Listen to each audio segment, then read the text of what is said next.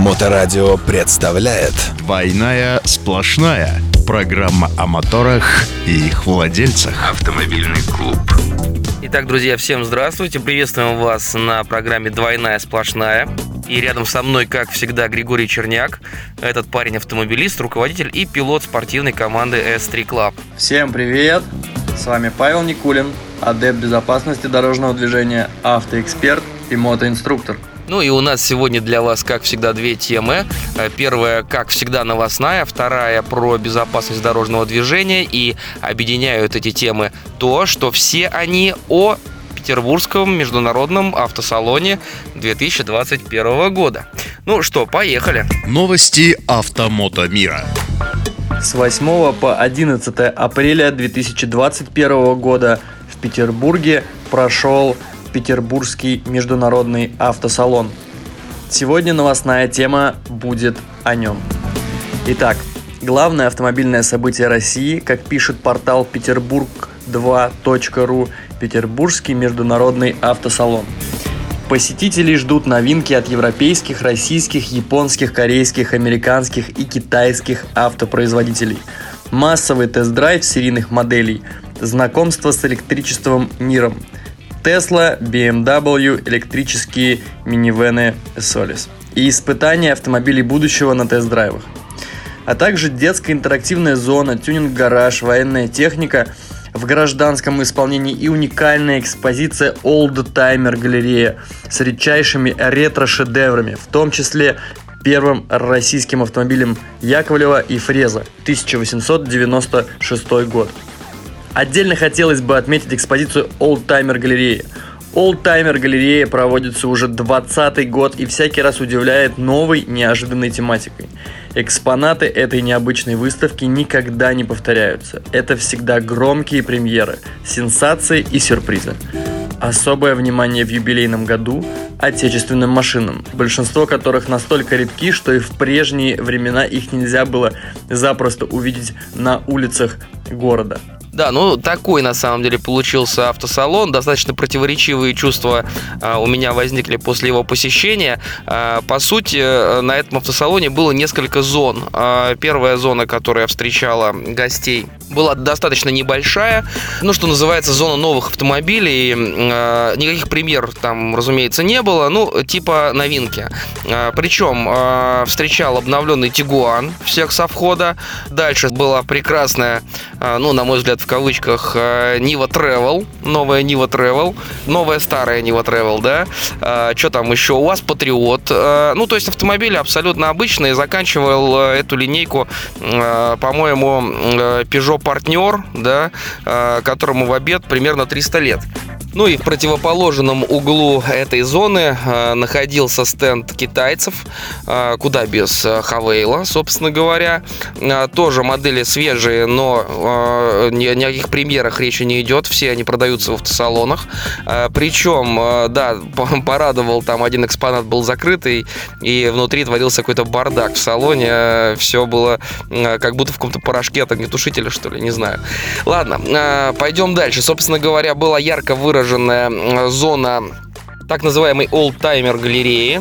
И и она порадовала не только разнообразием, а, значит, экспонатов а, российского автопрома, всевозможные «Жигули», а, в том числе «Волги», «Москвичи», но были представлены и старички из-за границы. Американский автопром был представлен во всей красе. Ну и дополнял всю эту коллекцию несколько экземпляров европейских, там в том числе «Ягуар» был. Ну, было на что посмотреть, короче говоря венчала эту зону, а, ну, можно сказать, такая барахолка, где можно было приобрести инструкции по эксплуатации старых москвичей, там, не знаю, крылья, какие-то молдинги от чайки, ну вот всякую такую мелочевку. Автоновости. Огромный стенд э, привез горы Электротранс, э, значит, троллейбусы, которым уже там по 100 э, больше 100 лет, да, восстановленные очень хорошо и требующие реставрации в том числе были.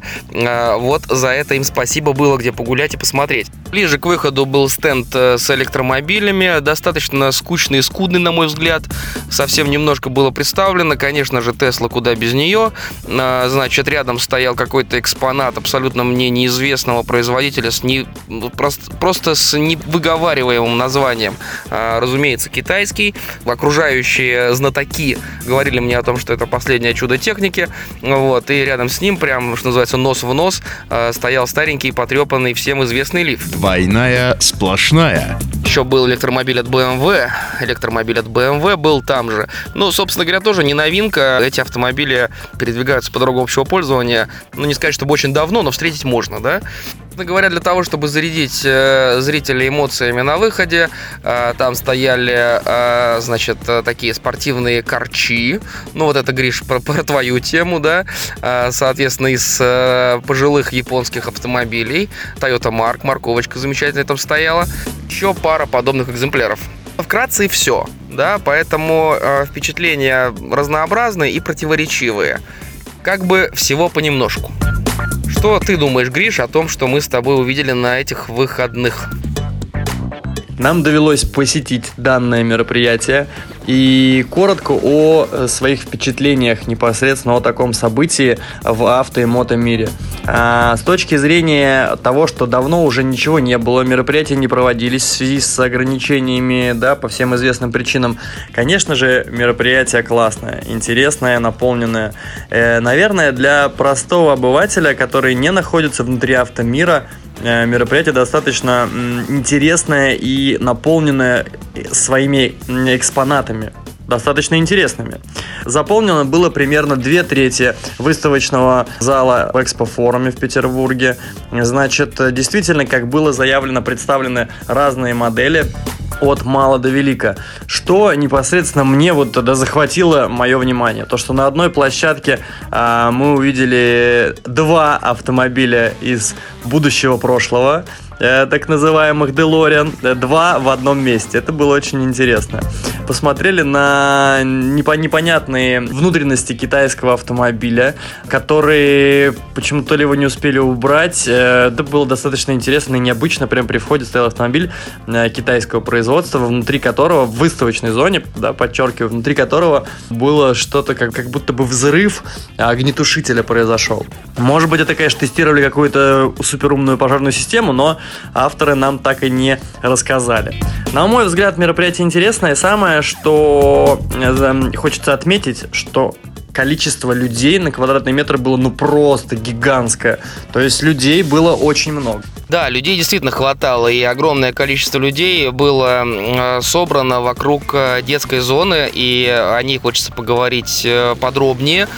Таким образом, мы перейдем во вторую тему, тему безопасности дорожного движения, потому что эта детская зона была направлена, собственно говоря, на пропаганду безопасности, да, на знание правил дорожного движения и на взаимодействие участников дорожного движения. Одна из петербургских, я подчеркиваю, коммерческих компаний на не первый год на а, разного рода выставки а, привозят а, эту самую детскую зону. То есть достаточно большая площадка с таким полиэтиленовым ковром, грубо говоря, да, на котором разлинованы перекрестки, дороги, проезжие части.